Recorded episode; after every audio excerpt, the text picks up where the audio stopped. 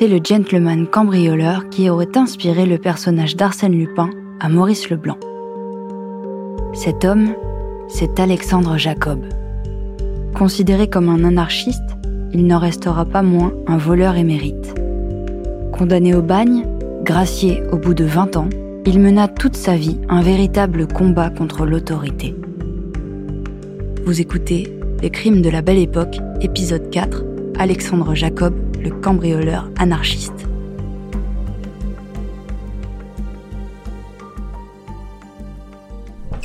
Si je me suis livré au vol, ça n'a pas été une question de gain, de lucre, mais de principe. Jean-Marc Berlière, historien. J'ai préféré être voleur que volé. Moi aussi, je réprouve le fait par lequel un homme s'empare violemment et avec ruse du fruit du labeur d'autrui. Euh, c'est précisément pour cela que j'ai fait la guerre aux riches, voleurs du bien des pauvres. Alexandre Jacob incarne un cas euh, sans doute extrême, mais euh, par ailleurs certainement extrêmement euh, sympathique et attachant, de voleurs anarchistes.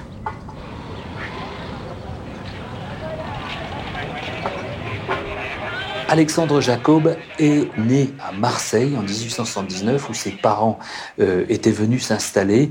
Euh, tout d'abord attiré par la mer, il devient mousse et il va à ce titre voyager euh, à travers le monde et sur tous les océans. Et à 16 ans, il revient à Marseille et il est complètement fasciné, subjugué, séduit par les livres de Kropotkin, de Jean Grave, par les théories anarchistes.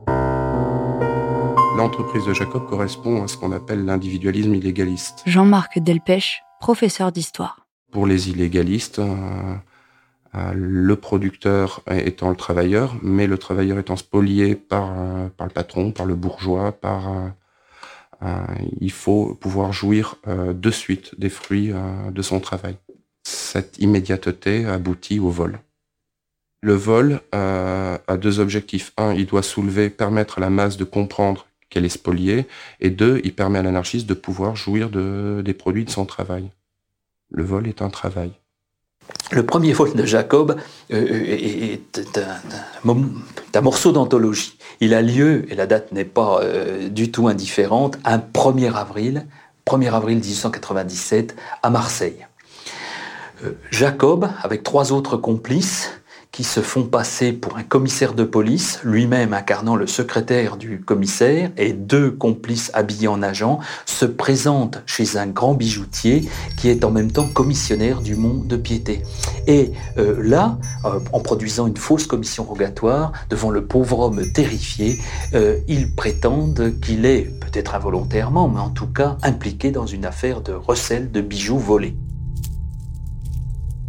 Et pendant plusieurs heures, avec un sang-froid extraordinaire et puis un humour sans doute euh, qui ne l'est pas moins, ils vont instrumenter et euh, Jacob, comme secrétaire, va scrupuleusement consigner sur un pseudo procès-verbal la description des bijoux qu'il met ensuite cérémonieusement dans des scellés euh, et qu'il met dans des boîtes. Et au bout de trois ou quatre heures de cette opération, on conduit le bijoutier menotté et complètement affolé, bien sûr, au palais de justice euh, sur un banc euh, du couloir devant les, portes des, cabinets des juges d'instruction en lui recommandant euh, d'attendre qu'on vienne le chercher.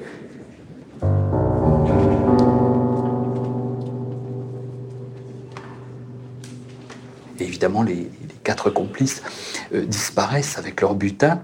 Et c'est le concierge du palais de justice qui, le soir à 9h, en faisant sa tournée, découvre ce bijoutier affolé, résigné, totalement inquiet, rongé d'angoisse, qui attend menottes aux mains, alors que le palais est euh, désert. C'est un éclat de rire dans Marseille. C'est comme ça que commence donc la carrière de ce cambrioleur peu ordinaire.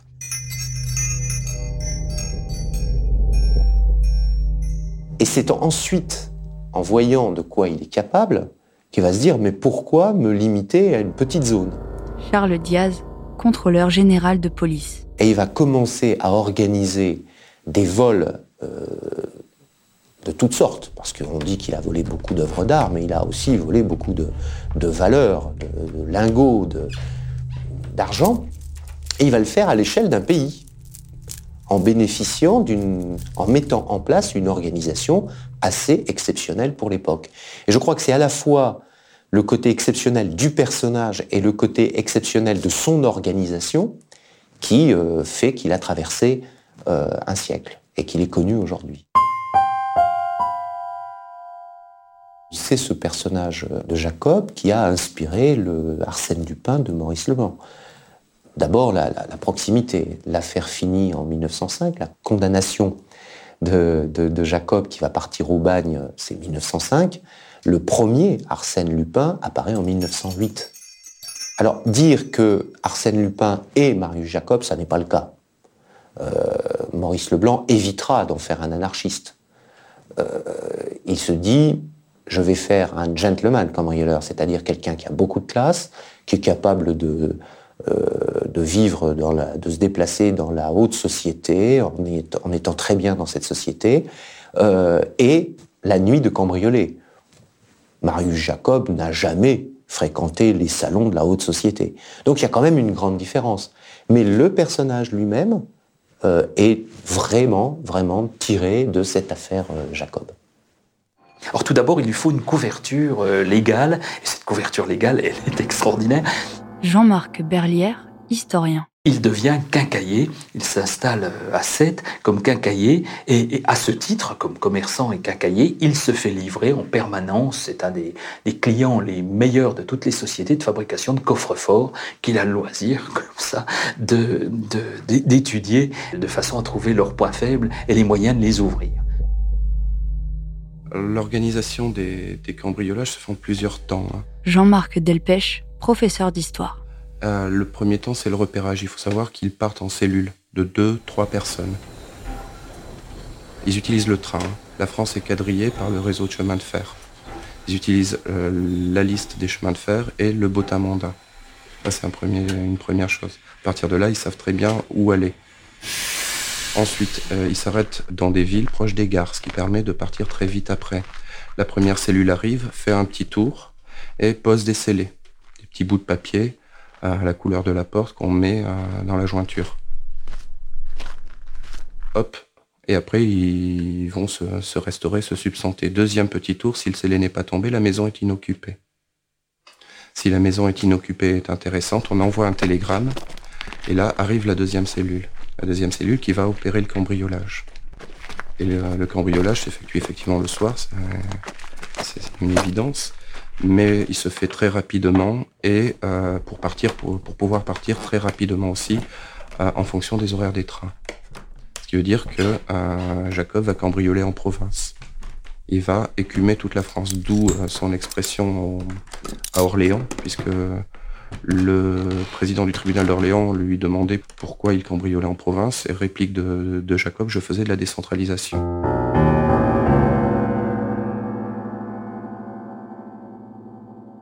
Jacob, à l'inverse, euh, bah, respecte par exemple les professeurs, les enseignants, euh, les artistes. Et un jour qu'il cambriole euh, à Saint-Malo une une villa abandonnée, il découvre que le propriétaire n'est autre que Pierre Lotti, officier de marine, et à ce moment-là, il le remet tout en place avec un petit texte de compliment. Il laisse souvent des mots ironiques sur, à l'endroit où il cambriole il prend toujours soin, par un cambriolage, de ne laisser aucune trace et notamment de refermer la porte, ce qui fait que certains de ces cambriolages sont découverts des semaines, voire des mois euh, après qu'ils aient été commis. On dit que Marius Jacob, qu'Alexandre Jacob, a montré beaucoup de, classe lorsqu'il commettait euh, ses larcins. Charles Diaz, contrôleur général de police. Moi je dirais que c'est sans doute vrai, après coup. Ce que je sais, c'est qu'il a quand même été arrêté trois fois et qu'il a passé plus de temps en prison que libre avant de devenir le chef de cette bande organisée. Je crois qu'il faut quand même remettre les choses à leur place. Après coup, on peut se dire chapeau. L'organisation qu'il avait mise en place pour euh, écouler euh, le butin, quand même, qui s'élevait à, plus de 5 millions de francs, ce qui était énorme pour l'époque, euh, toute cette période-là, qui a duré pendant des mois et des mois, il a été brillant parce que notamment il avait mis en place une fonderie qui lui permettait de récupérer l'or, de le fondre et de le faire rentrer dans le, dans le marché sans qu'on sache d'où venait cet or. Donc ça c'est quand même quelque chose qui a attiré très vite l'attention des policiers sur l'existence d'une bande. Mais encore fallait-il être capable de prévoir où cette bande allait frapper. Et ça, c'était non seulement très très difficile, mais en plus, il n'existait pas à cette époque-là une police judiciaire compétente au niveau régional ou au niveau national qui soit capable de faire porter des efforts pour prévoir un coup comme celui-là et arrêter la bande en flagrant délit.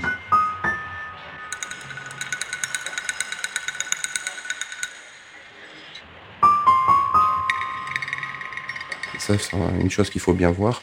Euh, l'aspect sensationnel de Jacob, c'est d'avoir duré trois ans. Jean-Marc Delpech, professeur d'histoire. Tous les cambriolages ou les affaires de cambrioleurs qui vont être commis à cette époque sont des affaires de courte durée. Et Jacob, lui, il dure trois ans, ce qui veut dire qu'il a élevé le vol à un niveau industriel. Alors, ce qu'il faut savoir, c'est que c'est qu'il avait de très bons lieutenants.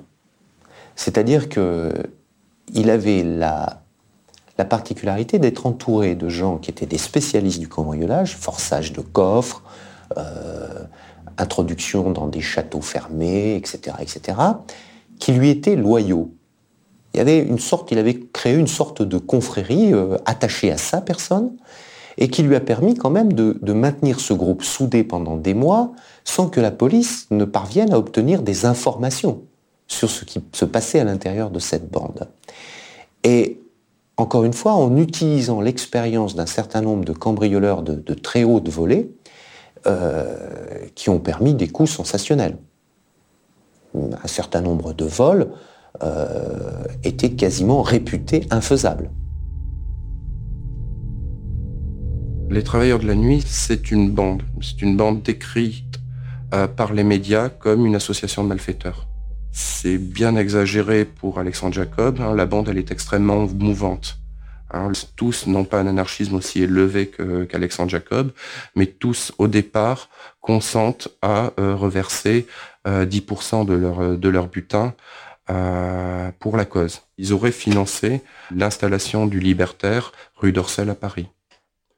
de la même manière, on peut se demander si les vols de Jacob euh, ont permis la création du journal Germinal à Amiens. Un journal Germinal qui va défendre Jacob pendant toute la durée du procès. Euh, mais il est évident que euh, plus les vols se perpétuent, plus chaque individualité veut pour lui une part de butin grandissante. Et c'est ce qui fait que la bande est extrêmement mouvante. Chacun va partir de son côté, va cambrioler. Donc on a une idée de départ, et après à chacun de s'y tenir. Jacob, lui, va s'y tenir. D'ailleurs, ça, c'est une des choses qui va euh, interpeller les forces de police euh, au regard de tous ces cambriolages et, la masse de, produits volés. Jacob a toujours vécu chichement. Hein. il habitait en garni, euh, il mangeait dans des cantines ouvrières, etc., etc. Malheureusement pour Jacob, tout a une fin, alors qu'il avait déjà été arrêté deux fois, il s'en était assez mal tiré. Jean-Marc Berlière Euh, il, est, pris d'une manière euh, complètement stupide dans ce type de ville où il pensait n'avoir rien à craindre. Lors d'un cambriolage qui a lieu à Abbeville en avril 1903, euh, des habitants distinguent la, lumière des lanternes sourdes, entendent du bruit, donnent l'alarme et Jacob est obligé avec ses complices de s'enfuir en pleine nuit. Il est d'ailleurs obligé d'abandonner euh, quelque chose que les policiers vont découvrir et qui ensuite va figurer dans tous les manuels de criminologie et de criminalistique. C'est une valise où il y avait tous ces outils de quincailler extraordinairement pensés pour percer des coffres, des cloisons, etc.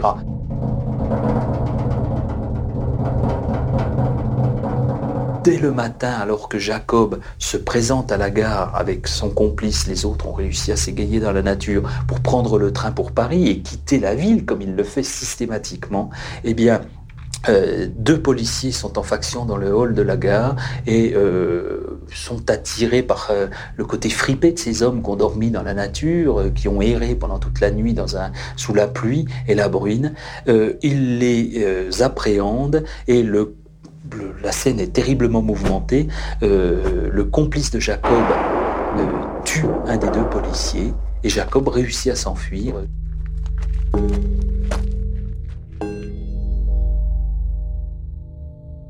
Il erre dans la campagne et finalement, il est arrêté alors qu'il est en train de marcher sur une route. Il s'en voudra tout le temps parce qu'il marchait tête nue. À l'époque, c'est impensable qu'un homme se, promène sans couvre-chef. Il n'a pas réussi à s'en procurer un. Et c'est ce qui fait la voiture qui s'arrête, c'est la voiture de policier.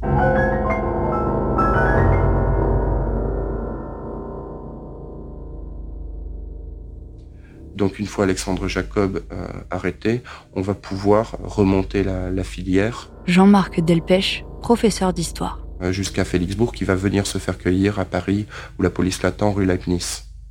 Mais entre-temps, on aura arrêté aussi la mère d'Alexandre Jacob, rue Leibniz, et euh, la compagne d'Alexandre Jacob, Rose. Et à partir de ces cinq arrestations, la police remonte, remonte, et on en arrive au bout de un an et pas deux ans d'instruction euh, au procès d'Amiens, euh, dans lequel vont comparaître 23 personnes. Et euh, on peut dire que, vu le traitement médiatique de l'affaire, le procès est sensationnel. Ce qui explique aussi les mesures de sécurité qu'on va prendre à Amiens. On peut parler d'une ville en état de siège. Hein. C'est des milliers de, soldats qui gardent l'intérieur et l'extérieur du palais de justice d'Amiens.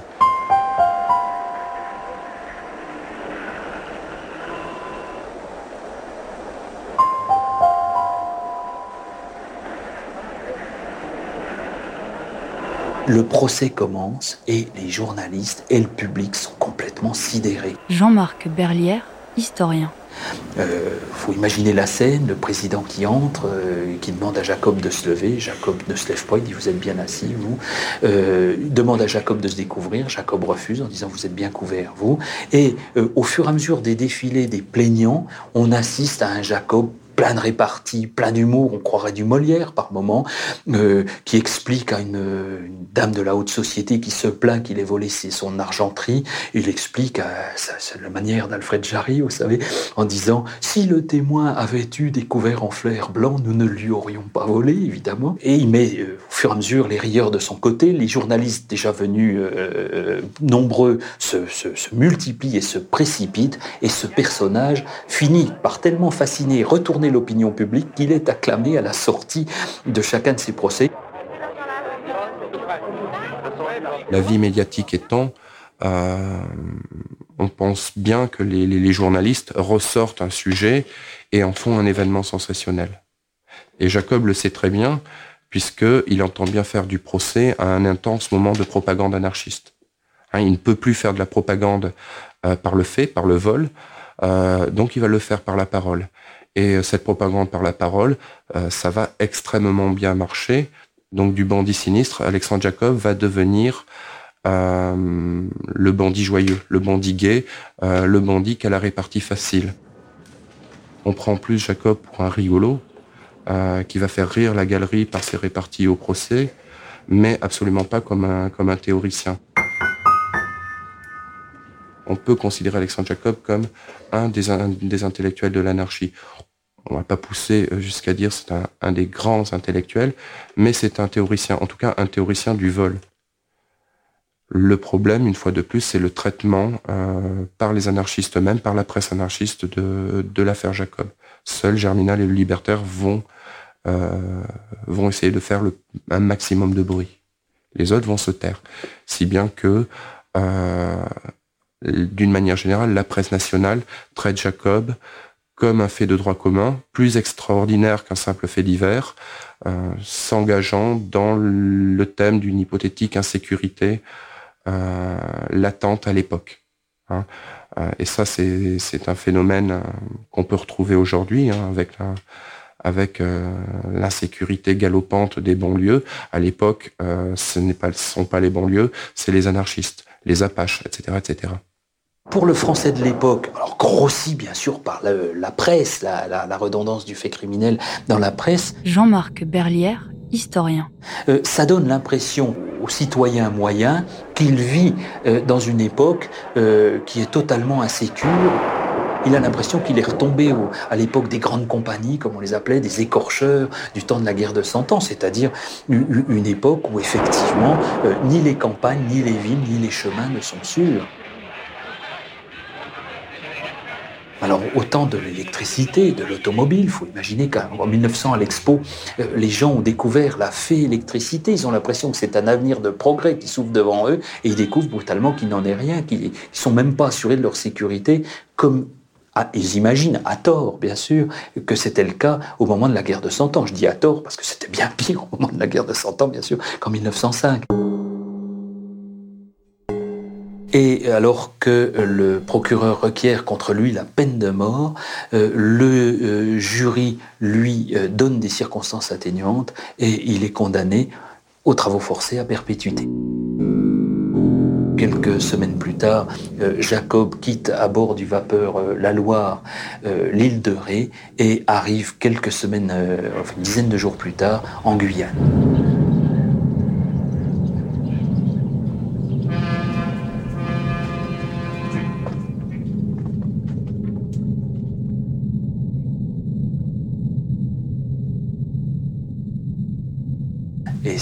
Connaître, c'est l'enfer, le bagne de la Troisième République, le bagne de cette époque que l'on a surnommé la guillotine sèche, tellement la mortalité y est importante. Mais il va découvrir la turpitude humaine, les dénonciations, la lâcheté, les provocations, les dénonciateurs. Comme c'est un personnage extrêmement entier qui ne veut pas hésiter pour défendre son honneur et parfois sa vie à tuer d'autres déportés, il subit sans cesse la prison dans la prison, c'est-à-dire notamment ces fameux cachots d'isolement où pendant des semaines, des mois, euh, les condamnés sont dans l'obscurité au point qu'ils ressortent des, des mois après, ou fous ou aveugles. Et il va subir ce type de punition 44 mois, ce qui est un record dans les annales du bagne.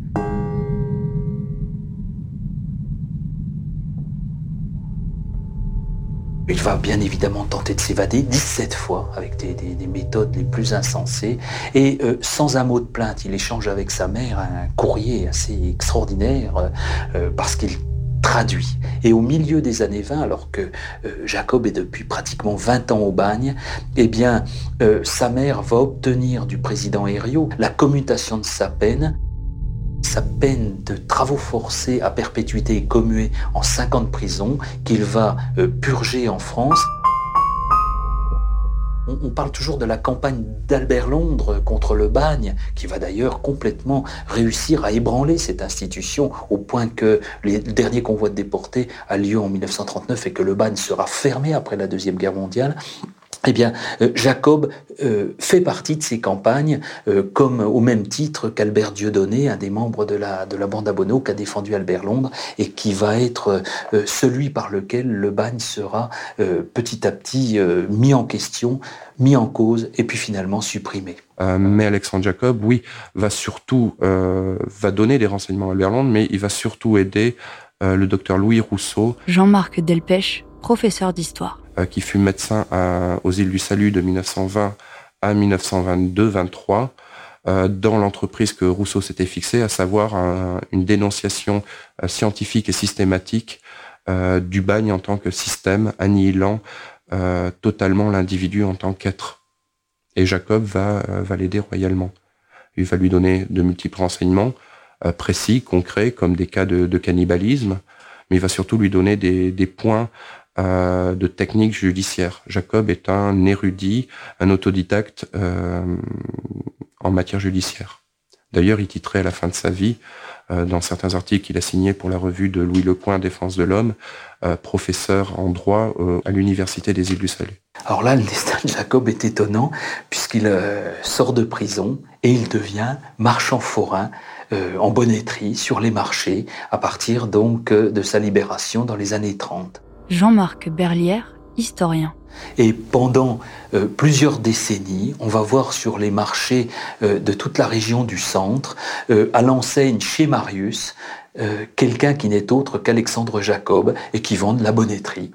Et puis, euh, au début, au milieu des années 50, eh bien, euh, Jacob, qui est approche de 75 ans, euh, va, en homme libre qu'il a toujours été, décider de se tuer. Il est parfaitement lucide, il est en bonne santé, il estime que la vieillesse sera un naufrage avec son cortège d'infirmités, de maladies. Alors il écrit une lettre prévenant ses amis de son intention. Et le jour où il se tue, il se tue en, ayant préalablement piqué son chien, dont on retrouvera le cadavre avec lui, et puis en laissant un petit mot en disant la vaisselle est faite, le linge est lavé, mais il est pas repassé, j'ai eu la cause, vous m'excuserez, et en disant vous trouverez à côté de la, de la panetière deux bouteilles de rosé que vous boirez à ma santé. Vous venez d'écouter Les crimes de la belle époque. Si vous avez aimé ce podcast, vous pouvez vous abonner sur votre plateforme de podcast préférée et suivre Initial Studio sur les réseaux sociaux. Les crimes de la belle époque est un podcast coproduit par Initial Studio et Zo Productions, adapté de la série documentaire audiovisuelle éponyme produite par Zo Productions et toute l'histoire. Cet épisode a été écrit par Jean-Marc Berlière et réalisé par Christine Bouteiller. Production exécutive du podcast Initial Studio. Production éditoriale Sarah Koskiewicz, Mandy Lebourg et Astrid Verdun. Montage Johanna Lalonde. Avec la voix de Johanna Lalonde.